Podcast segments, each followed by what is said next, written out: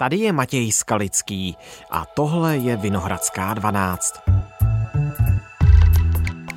Blíží se soumrak liberální demokracie, máme se bát třetí světové války, je možné žít napořád v míru a jaká je teď politická atmosféra v Česku?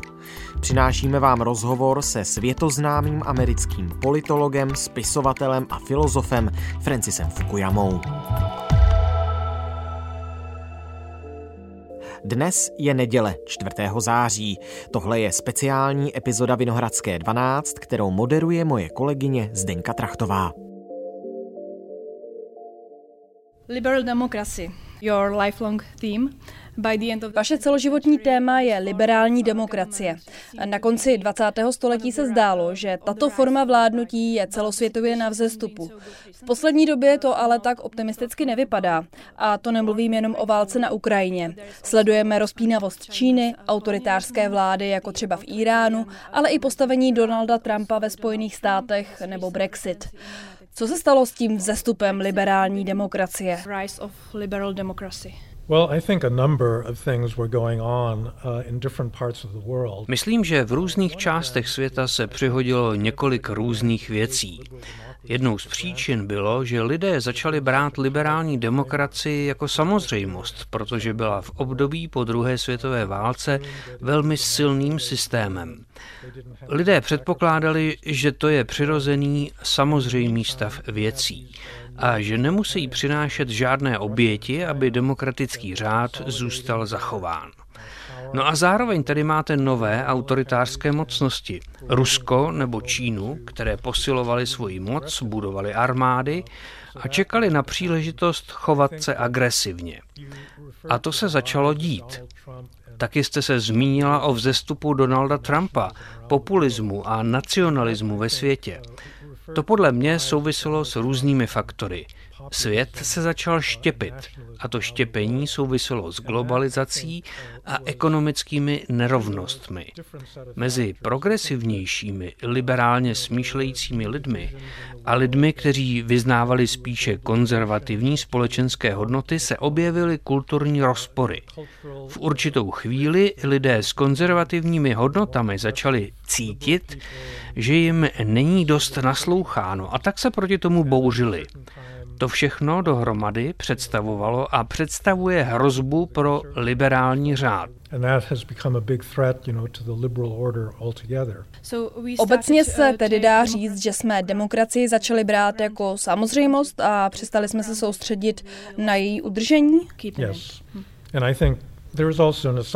Ano, a kromě toho si myslím, že po roce 1991 taky převládlo přesvědčení, že vojenská síla je jakási nadbytečná věc, že není nutné, abychom byli připraveni bránit naše demokratické země silou. V zemích NATO se do zbrojení moc neinvestovalo a nikdo si moc nepřipouštěl, že by mohla přijít válka. Myslím, že to je jeden z důvodů, proč nás invaze na Ukrajinu tak zaskočila. Ve své slavné knize Konec dějin a poslední člověk z roku 1992 jste napsal, že demokracie je nejspravedlivější možný režim a že představuje konečnou fázi dějin. Je ale možné v současné světové situaci tuto myšlenku obhájit? Úplně takhle jsem to neřekl. Řekl jsem, že věřím, že v průběhu času dochází k historickému pokroku. Ale tento pokrok není lineární v tom smyslu, že je každým rokem o něco lépe. Někdy se posouváme dopředu, někdy zase zpátky. Třeba v 30. letech 20. století jsme měli v rozvoji demokracie obrovské neúspěchy, hrozby fašismu nebo komunismu. V 70. letech zase přišel ropný šok. Zažili jsme světovou ekonomickou krizi, dluhovou krizi. Situace se několikrát velmi zhoršila. Otázka ale není, jestli se situace bude stále jenom zlepšovat. Otázka zní, jaký je celkový směr. Já si opravdu myslím, že neexistuje systém, který by fungoval lépe než liberální demokracie. Čína a Rusko by asi namítali, že jejich autoritářský systém rozhodování je nezbytný, aby se věci efektivně dotahovaly do konce, aby tyto země zajistily ekonomický růst a své místo na slunci. Ale já si myslím, že to není pravda. Tyto země jsou schopné dělat obrovské chyby. Ale jen demokratické systémy mají mnoho možností a procesů, jak vlastní chyby napravovat. Teď právě procházíme jednou z těch nápravních fází. To neznamená, že demokracie není nejlepším možným systémem. Demokracie pouze prochází velmi těžkým obdobím, ale z historie víme, že to nebude trvat věčně.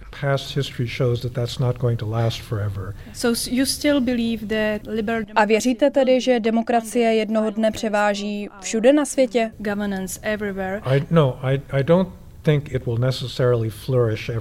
Ne, nečekám, že bude nutně vzkvétat všude. Neočekávám, že by se třeba Saudská Arábie stala za mého života liberální demokracií. Skutečnou otázkou ale je, jestli existuje forma lidské, politické, ekonomické a společenské organizace, která by byla lepší než liberální demokracie. V době Karla Marxe mnozí komunisté věřili, že je to komunismus. V roce 1989 se ale definitivně ukázalo, že komunismus opravdu není tím nejlepším převládajícím systémem. Nemyslím si, že čínský, iránský nebo saudský systém jsou lepší než liberální demokracie. Myslím, že přinejmenším normativně liberální demokracie vychází ze systémů jako ten nejlepší.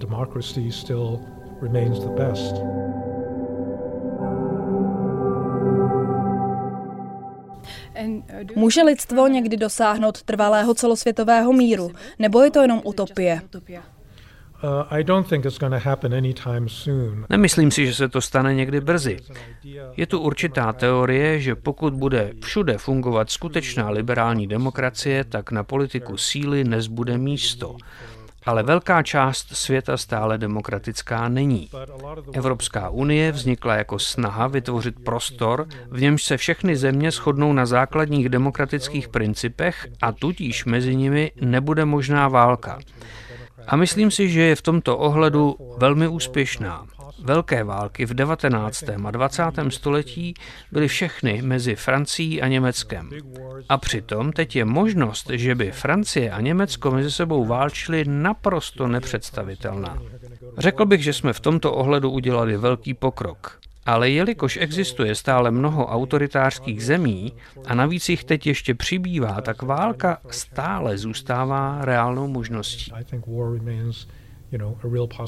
Světový mír tedy podle vás možný je, ale určitě ne v blízké budoucnosti. No, nejsem si ani jistý, jestli je možný ve vzdálenější budoucnosti. V té knize Konec historie a poslední člověk mluvím i o tom, že existuje jedna stránka lidských bytostí, která prahne po úctě a nadřazenosti a která není vždycky racionální. Doslova tam píšu, pokud lidé nemohou bojovat za spravedlnost a mír, protože už jich bylo dosaženo, pak budou bojovat proti spravedlnosti a míru. Protože jako lidské bytosti touží po boji za něco, chtějí mít vyšší cíle, o které budou usilovat. Jsou všichni lidé takoví? Myslím si, že to je součást lidské přirozenosti. Lidé nejsou jenom ekonomičtí tvorové, kteří by byli spokojeni jen v blahobytu a bezpečí. Chtějí také respekt, uznání a další věci. A myslím, že tato jejich stránka v budoucnosti povede k dalším konfliktům. Tím nejvýraznějším válečným konfliktem je teď ruská válka na Ukrajině.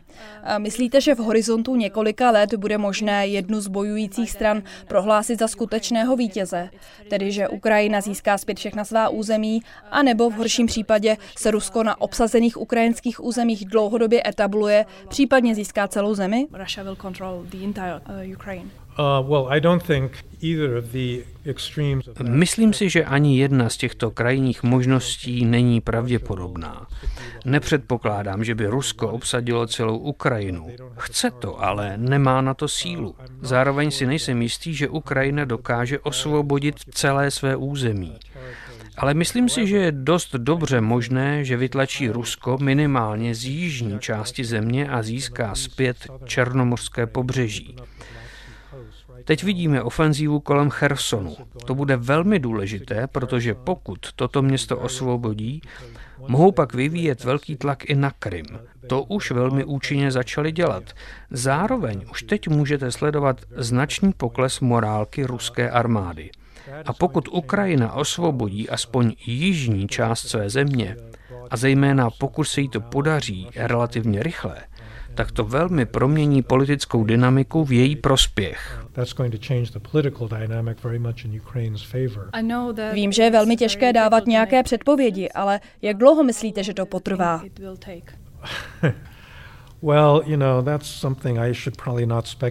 O tom bych asi spekulovat neměl. Myslím, že z politických důvodů by bylo pro Ukrajinu opravdu velmi dobré, kdyby se jí podařilo postoupit na jihu země do konce roku.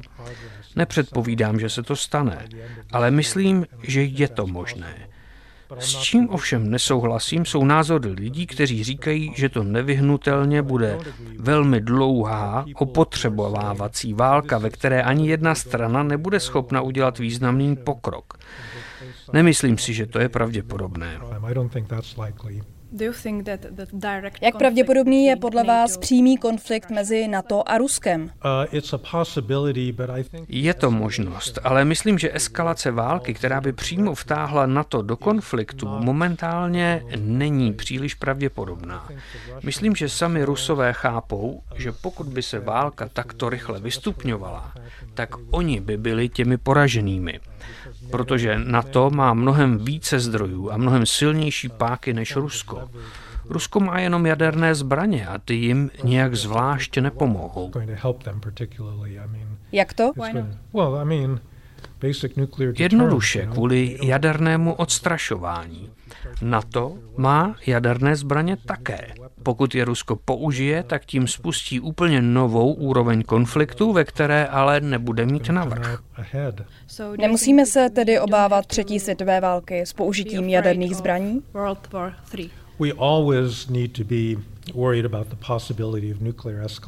Neustále musíme mít na paměti možnost nukleární eskalace. Bylo by nezodpovědné nad tím nepřemýšlet, ale zároveň si myslím, že pravděpodobnost, že se to stane, teď není příliš velká. Jednoduše proto, že by to bylo naprosto proti zájmům NATO i Ruska. Otázka je, jakou logiku Vladimír Putin vlastně sleduje.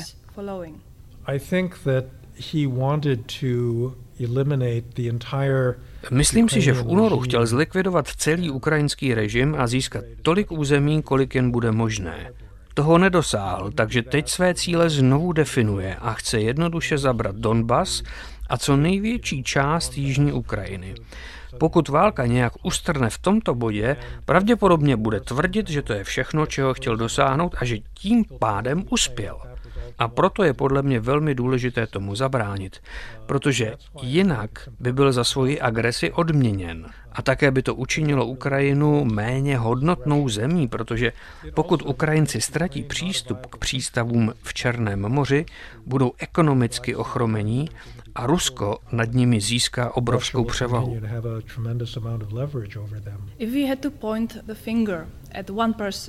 Kdybychom měli ukázat prstem na jednoho člověka, který inicioval válku na Ukrajině, asi by se všichni shodli právě na Putinovi, byť svůj podíl mají jistě i lidé kolem něj. Putin je u moci v Rusku jako prezident nebo premiér už přes 20 let. Nebude tu ale navždy, jednou odejde. Co se stane s Ruskem pak? Může se Rusko někdy stát demokratickou zemí?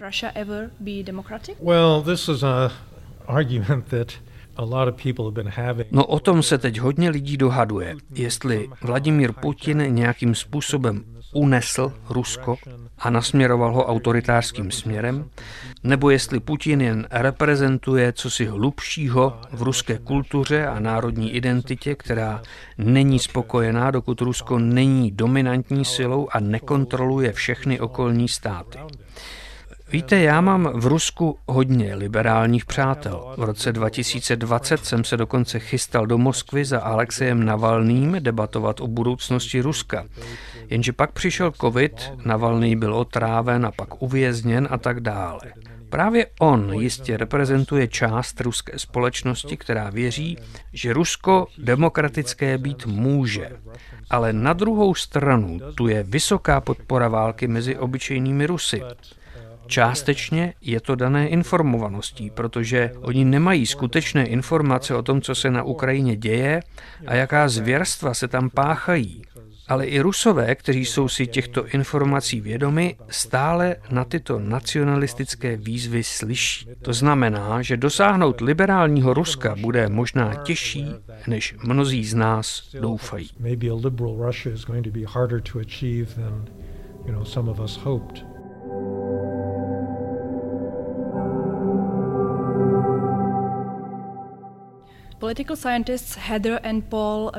Političtí vědci Heather a Paul Wilfordovi v rozboru vaší nové knihy Liberalism and its Disconnects píší, že silnou a zároveň slabou stránkou liberalismu je, že nevzbuzuje příliš silné emoce.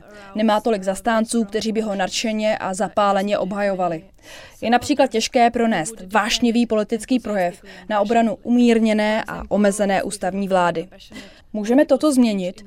Jak přesvědčit lidi, aby si uvědomovali, že liberální demokracie je tou nejlepší možnou formou vlády?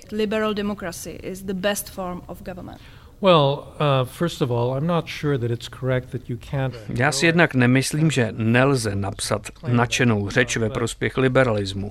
Oni to sice tvrdí, ale do značné míry záleží na tom, jaká je vaše předchozí zkušenost.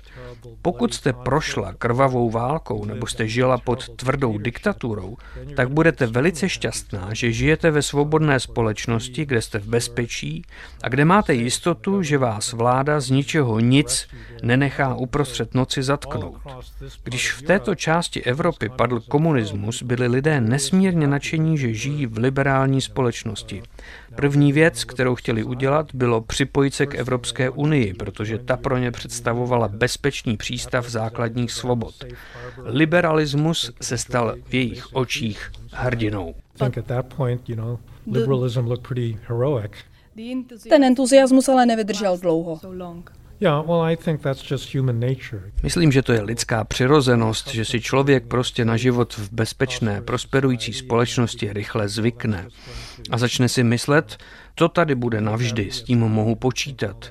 Ale trápí mě třeba zemědělské restrikce, které na mě uvalila Evropská unie nebo něco na ten způsob.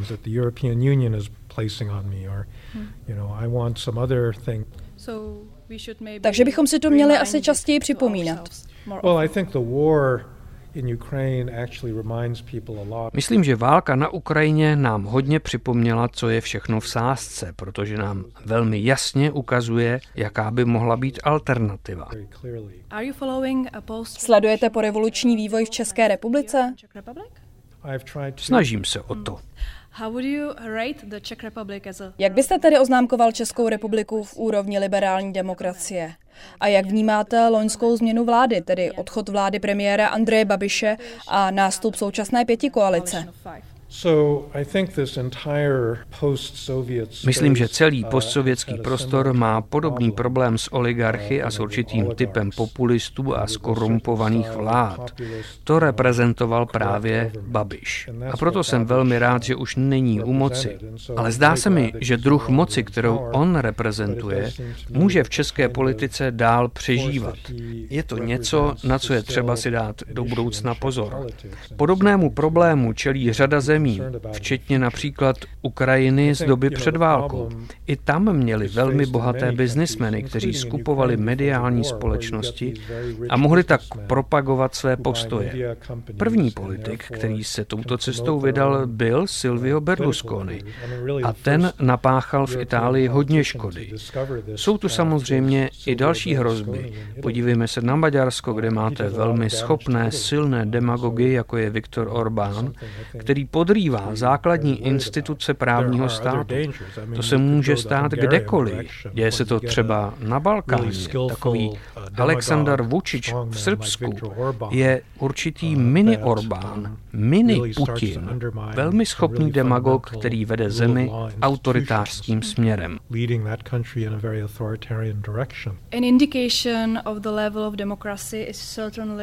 Ukazatelem úrovně demokracie je jistě i to, že jsou ve vládě zastoupené všechny možné složky společnosti. Ženy představují zhruba 50% populace a přitom v České republice, stejně jako ve většině Evropy, o zbytku světa ani nemluvě, je jejich zapojení do správy země velmi nízké. Co to o našich demokraciích vypovídá?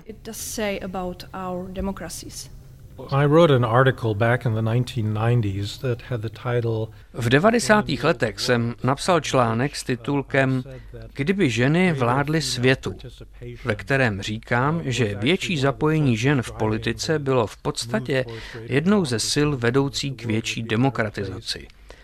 Svět by byl lepším místem, kdyby byly ženy mnohem více zastoupeny ve vedoucích pozicích. Kdyby jich bylo v politice mnohem víc. Myslím, že to tak opravdu je, protože ženy nemají takový sklon podporovat militaristické politiky jako muži.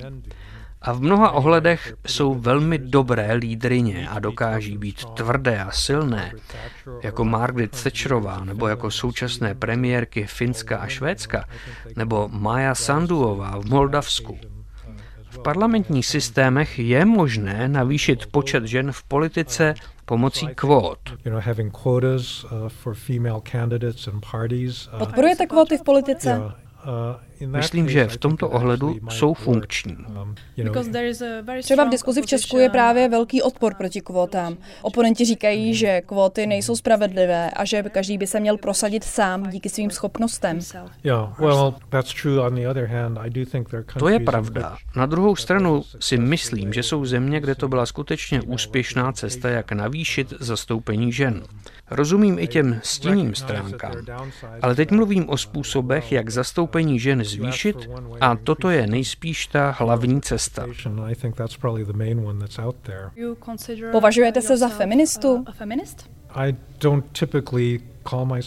Já sám sebe obvykle takto nenazývám, ale rozhodně tuto agendu podporuju, protože, jak říkám, čím větší zastoupení žen v politice, tím vyspělejší demokracie. I think that means that you are feminist. Okay, that's fine.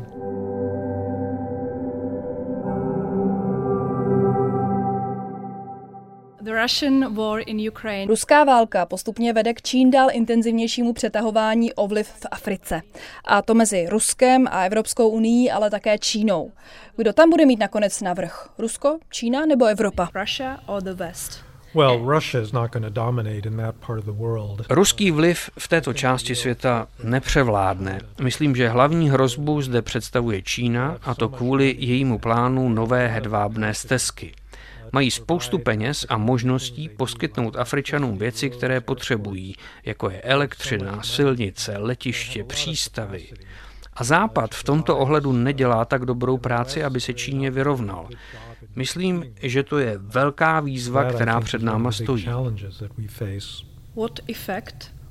A jaký efekt ten čínský vliv v Africe bude mít na tamní politické režimy? Myslím si, že mnozí autoritáři v Africe dávají najevo, že chtějí napodobovat spíš Čínu než západní demokracie. Máte země, jako je Rwanda nebo Etiopie, kde máte autoritativní vůdce, kteří přijímají hodně pomoci od Číny a snaží se sami aplikovat čínský politický model. Nicméně i podpora demokracie v Africe je hodně silná. Průzkum Afrobarometr, který pravidelně vychází, dlouhodobě ukazuje, že většina Afričanů má ráda demokracii. Rádi si vybírají své vlastní lídry a rádi volí proti vůdcům, které nepreferují. Takže si nejsem jistý, jestli ten čínský model bude v Africe mezi lidmi nutně tak populární.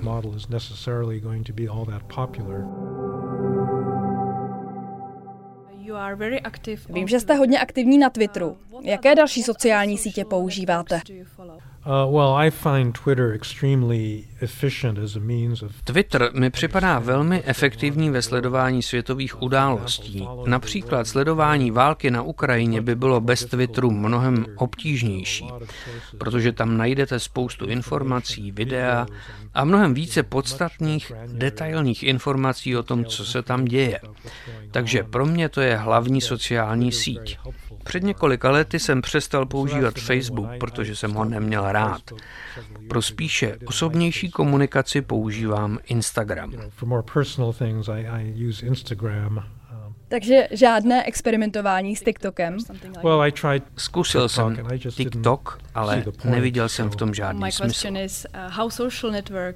Jak nám sociální sítě podle vás změnily život? Nevytvářejí paralelní virtuální realitu, kde neplatí žádná pravidla?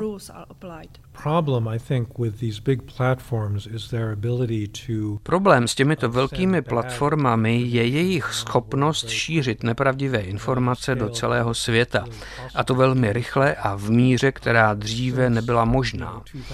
Od roku 2016 tu vzrůstá povědomí o tom, že tento rys sociálních sítí není dobrý.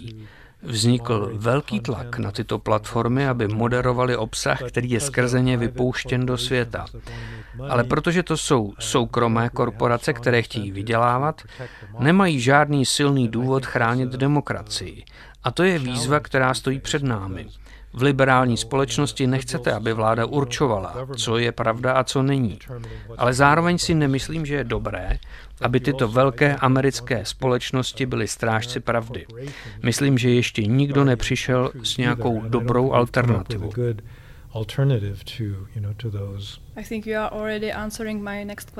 Částečně odpovídáte už i na moji další otázku, a sice, jestli jsou pro nás sociální sítě přínosné, nebo už se vymkly kontrole. Osvobozují nás, nebo nás otročují? Dělají obojí. Stále jsou dobrým zdrojem společenské mobilizace pro komunity, které nemají dostatečné zastoupení. Sociální sítě jim dávají možnost, jak se organizovat a jak ukázat svůj pohled na věc i ostatním lidem. Ale špatní lidé sociální sítě používají rovněž. Většina technologií může být dobrá nebo špatná v závislosti na tom, jak je používáte. Letadlo je úžasná věc k cestování, ale taky slouží k válečným účelům. Většina technologií je neutrální a lidé je mohou neustále používat a zároveň zneužívat různými způsoby. Když někdo používá sociální sítě jako hlavní komunikační kanál své vlády, jako to udělal třeba Donald Trump s Twitterem, je správné, aby tato síť upravovala jeho prohlášení a případně ho blokovala?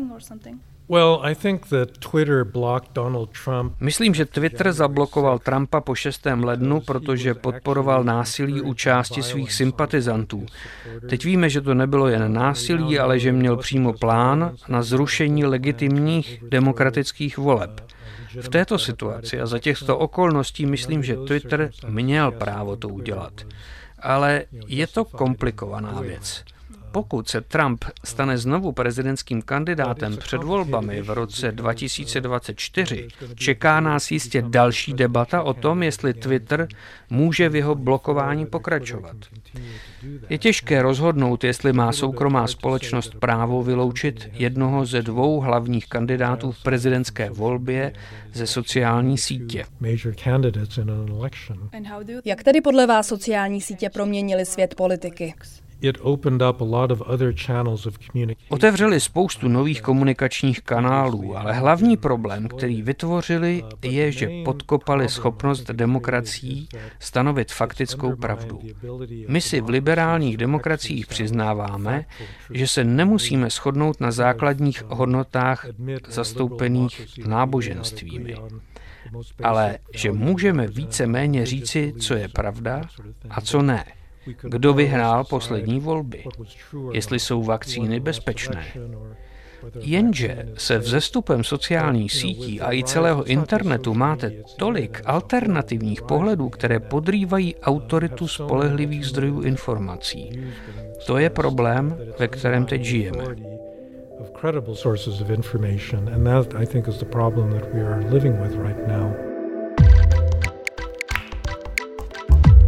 Thank you very much for interview. Okay, thank you very much for talking to me. Tohle už je všechno z Vinohradské 12. Dnes, po delší době, v neděli. Rozhovor s Francisem Fukuyamou vedla v Praze moje kolegyně Zdenka Trachtová. Vinohradská 12 nabídne novou epizodu zase po víkendu, tentokrát na aktuální zpravodajské téma. Dozvíme se totiž jméno nového britského premiéra nebo nové britské premiérky. Bavit se o tom budu se šéfem zahraniční redakce Českého rozhlasu Filipem Neradem. Naslyšenou zítra.